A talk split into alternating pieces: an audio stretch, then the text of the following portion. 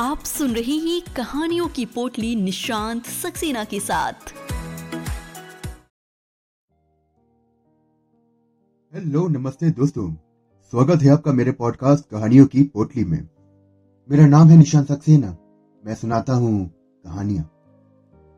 ये सुनते हैं आज कहानी जिसका शीर्षक है स्नेह के सहारे। लेखिका है रंजना श्रीवास्तव जी। और आवाज़ है आपके अपने दोस्त निशान सक्सेना की। हिमांशु की नज़रें बेंच पर बैठे वृद्ध दंपति पर ठहर जा रही थी। उनके चेहरे में जाने कैसी समूहक शक्ति थी, जो हिमांशु को अपनी तरफ़ आकर्षित करती थी। वृद्ध दंपति भी उसी की तरह ट्रेन का इंतज़ार कर रहे थे। उनके चेहरे से उदासी और बेचैनी साफ़ झलक रही थी। ना जाने क्यों, हिमांशु को ऐसा लग रहा था कि जैसे उसने पहले इनको कहीं देखा है। ये उसे अपने दिमाग पर ज़ोर डालने पर भी याद नहीं आ रहा था। हिमांशु के मन में बार बार ये विचार आ रहा था कि उसके पास जाकर उनकी समस्या का कारण पूछे। लेकिन क्या प्लेटफॉर्म पर ट्रेन की प्रतीक्षा करते हुए किसी अपरिचित व्यक्ति से उसकी व्यक्तिगत बातों की जानकारी लेना उचित होगा? ये विचार आते ही उसके मन में उठ रहे अंतर्द्वंद को वो दबा देता था। ट्रेन दो घंटे लेट थी। उमस भरी गर्मी और अत्याधिक भीड़ के कारण हालत खराब हो रही थी। ऊपर से मन में भरी बेचैनी। घर पहुंचकर क्या जवाब देगा वो सुजाता को? भैया भाभी ने सदैव की तरह इस बार भी उनकी बात मानने से इनकार कर दिया?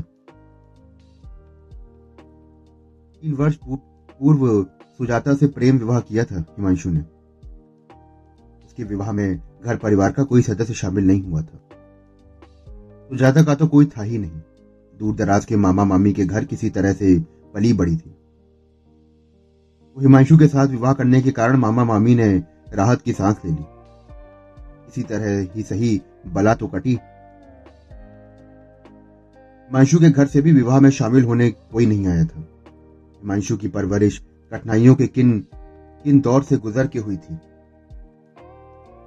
ये तो सिर्फ़ हिमांशु ही समझ सकता था। चौदह से पंद्रह साल में ही उसके पिता की आकस्मिक मृत्यु हो गई थी। पति की मौत से दुखी व व्यथित रहने वाली माँ भी थोड़े दिन बाद चल बसी। वैसे तो वो अपने सगे भाई भाभी के साथ ही पला बड़ा था। परंतु उसके साथ नौकरों जैसा व्यवहार किया गया। यदि उनके उसके हिस्से में ज़मीन जायदाद का लोभ ना होता तो शायद माँ के गुजरते ही वो किनारा कर गए होते। ट्यूशन वगैरह करके उसने अपनी पढ़ाई पूरी करी और अपनी मंजिल तय की। पीसीएस में चयन होने के साथ ही उसके प्रति भैया भाभी के व्यवहार में अचानक परिवर्तन आ गया। एक दिन उसके सामने मिठाई, पकौड़ों के साथ चाय पेश करते हुए भाभी बोली, हिमांशु, मैं सोच रही हूँ कि अब तेरा विवाह करके तेरा घर बसा दूँ। उसे बड़ा आश्चर्य हुआ। सदैव बुरा व्यवहार करने वाली भाभी आज मेरा भला कैसे सोच सकती है? चलो, देर से ही सही, परंतु इनका हृदय परिवर्तन तो हुआ। सुजाता के संबंध में बताने का समय आ गया है। सुजाता के बारे में अभी वो कुछ बता पाता, उससे ही पहले उन्होंने अपनी तलाकशुदा बहन मीनाक्षी का प्रस्ताव रख दिया। उनका प्रस्ताव प्रस्ताव सुनकर उसे समझ में आ गया था ये बदलाव क्यों आया है। उसकी चाहत तो सिर्फ़ सुजाता थी, जो वर्षों से उसके सुख दुख में भागीदार थी। सुजाता के अलावा ना किसी अन्य के साथ वो विवाह कर सकता था और ना ही सोच सकता था। भाभी की बहन के साथ रिश्ता ना जोड़ने की उसे ये सजा दी गई कि भविष्य में वो उनके घर में कभी कदम नहीं रख सकता था। मंशू ने सारा वृतांत सुजाता को सुनाया तो वो बेहद निराशापूर्ण शब्दों में बोली, हिमांशु, विवाह रिश्तों को जोड़ने के लिए होता है। तोड़ने के लिए नहीं। तुम उनकी बात मान लो। मेरे कारण तुम्हारा परिवार टूटे, मैं ये सही नहीं समझती। विवाह तो विवाह सब कुछ सवाल हो जाएगा। वैसे ही मेरा संबंध उनके साथ मधुर था ही नहीं कभी। वह समझाने के पश्चात ही उसका विवाह संभव हो सका था। सुजाता से विवाह करने के बाद उसने उन्हें मनाने की बहुत कोशिश की। लेकिन सब बेकार। इन दिनों सुजाता गर्भवती थी। उसकी हार्दिक इच्छा थी कि उसके पास कोई अपना हो। इतनी आशाओं के साथ उसने हिमांशु को यह कह के भेजा था कि, हिमांशु, तुम जबलपुर जाकर किसी तरह से भैया भाभी को यहाँ मना के ले आओ। लेकिन लाख मनाने के बाद भी हिमांशु उनके मन से अपने प्रति नाराज़गी दूर करने में सफल न हो सका और उसे खाली हाथ लौटना पड़ा। हिमांशु की नज़र फिर उन वृद्ध दंपत्ति पर पड़ी। उनकी नज़रें शून्य जैसे कुछ ढूंढ रही थी। वो थोड़ी देर बाद उठा और बोला माँ जी क्या मैं आपके पास बैठ सकता हूँ? हाँ हाँ क्यों नहीं बेटा बैठ जाओ। ये सुनीता देवी के साथ उनके पति ने भी कहा। ट्रेन प्लेटफॉर्म पर लगते ही यात्री अपने अपने कंपार्टमेंट की तरफ़ तेज़ी से बढ़ चले। हिमांशु की सीट भी उन उसी कंपार्टमेंट में थी जहाँ इन वृद्ध दंपति की थी। सुनीता देवी अपनी सीट पर चादर बिछाकर लेट गई। हिमांशु भी उनके पास बैठ गया और उनकी बातचीत से लगा कि वो पति और पत्नी बहुत नेक इंसान है।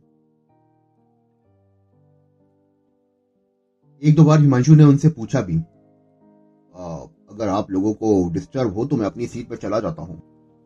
नहीं बेटा तुम ही बैठे रहो। तुमसे बात करके अच्छा लग रहा है। वैसे भी कौन सी नींद आनी है?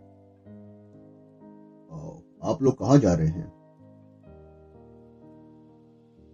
हम्म, देखो बेटा जहाँ ईश्वर ले जाएगा चले जाएँगे।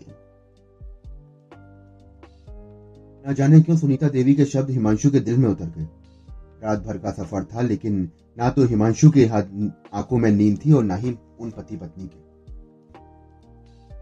ट्रेन अपनी गति से दौड़ रही थी। देवधर बाबू ने कभी सोचा नहीं था कि ज़िंदगी उनको ऐसे मोड़ पर लेके आ जाएगी अतीत के पन्ने उनके समक्ष खुलने लगे थे। वो एक उच्च पद अधिकारी होने के साथ साथ मन में बेमानी से दौलत इकट्ठी करने की कभी लालसा नहीं रही थी उनके अंदर। माँ पिताजी साथ रहते थे और सगे संबंधियों का आना जाना लगा रहता था। फिर भी कितने संतुष्ट और खुश रहा करते थे ये दोनों। तीनों बेटों की परवरिश और सुख सुविधा में उन्होंने कभी कोई कमी नहीं छोड़ी थी। चाहे उन्हें इसके लिए अपनी इच्छाओं और आकांक्षाओं का दमन ही क्यों न करना पड़ा हो। परंतु बच्चों की हर इच्छाओं को पूरी करते हुए वो कब खुद से अलग हो गए उन्हें पता ही नहीं चला। बड़ा बेटा विनाश शुरू से ही पढ़ाई लिखाई में मेधावी था। वो उच्च शिक्षा के लिए विदेश चला गया और फिर कुछ समय बाद मनपसंद लड़की से विवाह करके वहीं बस गया। दूसरे बेटे अनुज का विवाह उन्होंने अपनी मर्ज़ी से किया था।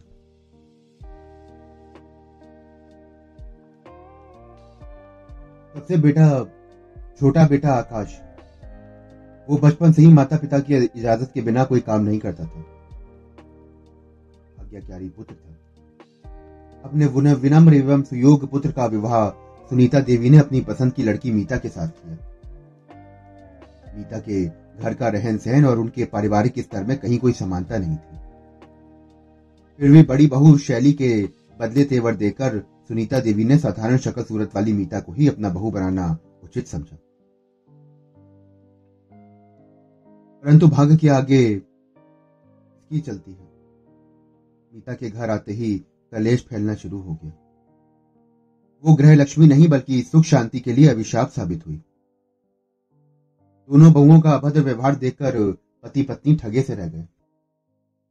सोचते थे कि कहाँ कमी रह गई उनके व्यवहार में। क्या उन्होंने स्नेह, आत्मीयता और हर तरह के सहयोग देने में वही कोताही की थी? परिवर्तन तो जीवन का शाश्वत सत्य ये तो वो भी जानते थे कि सदा समय एक समान नहीं रहता। उनके जीवन में भी परिवर्तन होगा।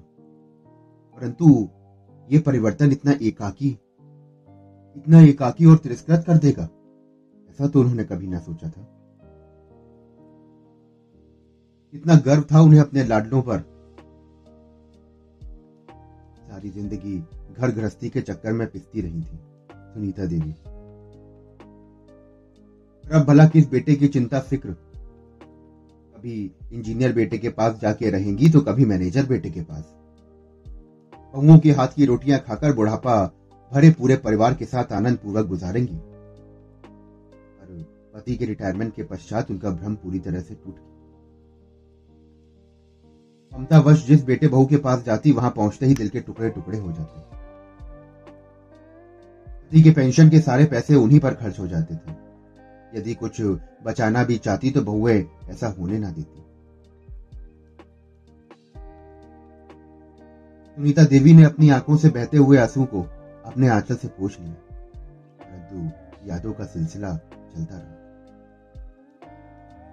और छोटी बहन, बहू भी कौन सी दूध की धुली है? अरे वो तो शैली से भी बढ़ चढ़कर निकली, जिस मीता को वो अपने पति व बेटे के विरोध के बावजूद जिस घर में लाई थी उसने तो घर में पर्दापरण करते ही उनके सपनों को छिन्न भिन्न कर दिया। उसकी अमर्यादित हरकतें करने की कोई सीमा ही नहीं रही। बात बात पर झल्लाना, घर के माहौल को तनावग्रस्त कर देना, उसकी दिनचर्या में शामिल हो गया था। आकाश और बाहर वालों के सामने ऐसा स्वांग रचती के मानो कितना ख्याल रखती है। आकाश भी जाने अनजाने कलेश व अशांति से बचने के लिए पत्नी का साथ देने लगा था।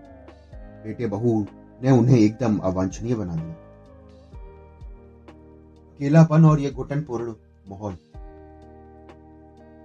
जब उनकी सहन शक्ति से परे हो गया तो उन्होंने अपने संतानों का मोह त्याग दिया। अंधेरा छटने लगा था। ट्रेन किसी स्टेशन पर रुकी थी। रात विचारों के झंझावत में कैसे कट गई बुज़ुर्ग दंपत्ति को पता ही नहीं चला।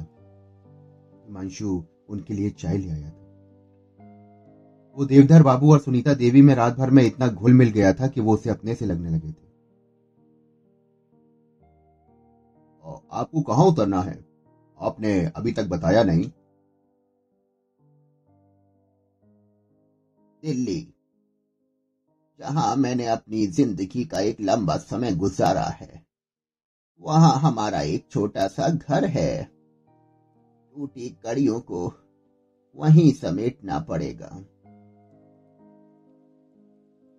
हिमांशु का मन जैसे पुरानी स्मृतियों में उलझ सा गया था। अचानक उसके मन मस्तिष्क में दबी और धुंधली सी तस्वीरें स्पष्ट होने लगी। संता के विभोर होकर वो बोला कहीं आप मेरे वही देवदर चाचा तो नहीं हैं, जो मेरे पिता विपिन शर्मा के अभिन्न मित्र थे और जिनके स्नेह छाया में मैंने सुखद पल बिताए हैं?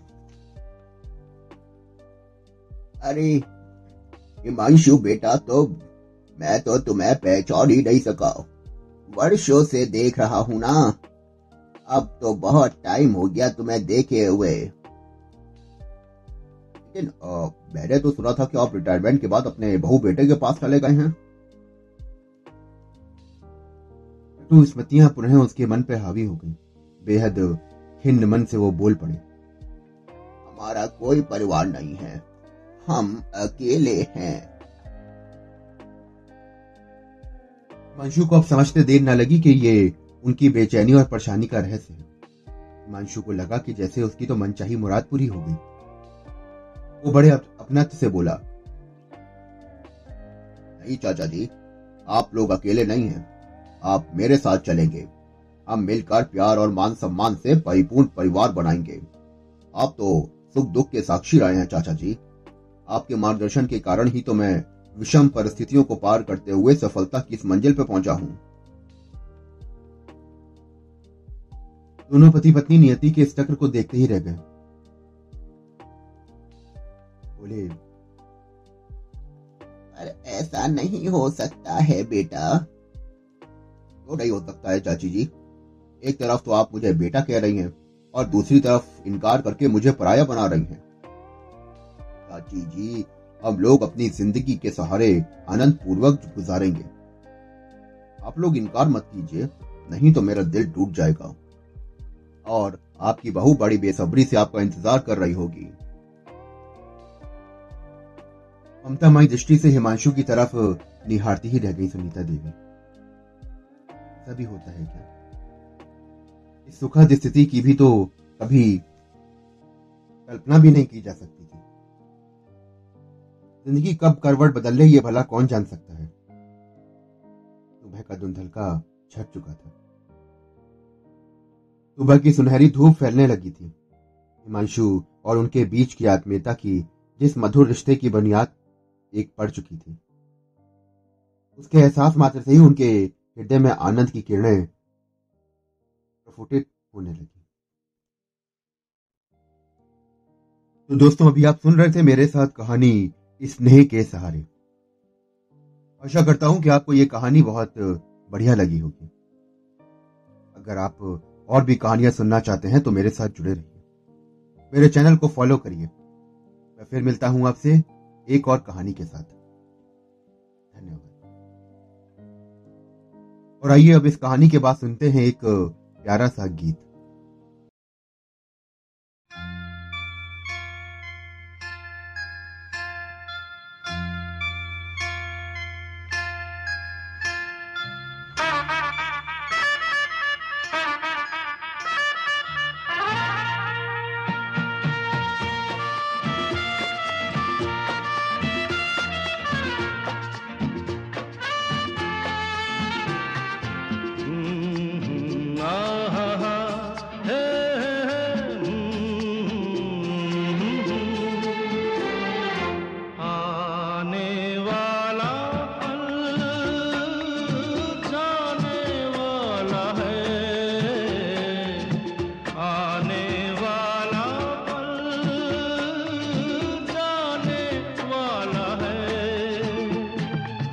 सके तो इसमें ज़िंदगी बिता दो।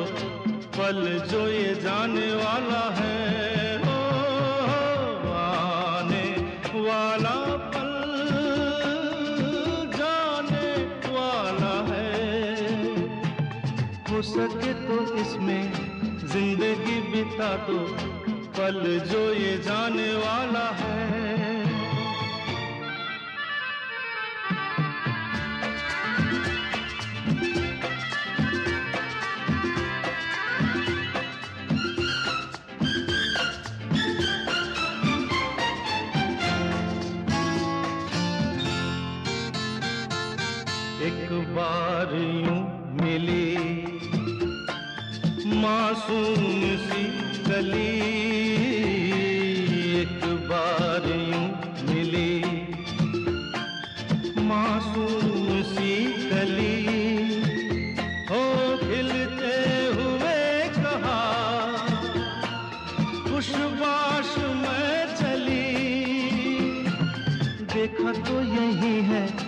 ढूंढा तो नहीं है पल जो ये जाने वाला है। ओ, आने वाला पल जाने वाला है। हो सके तो इसमें ज़िंदगी बिता दो पल जो ये जाने वाला है।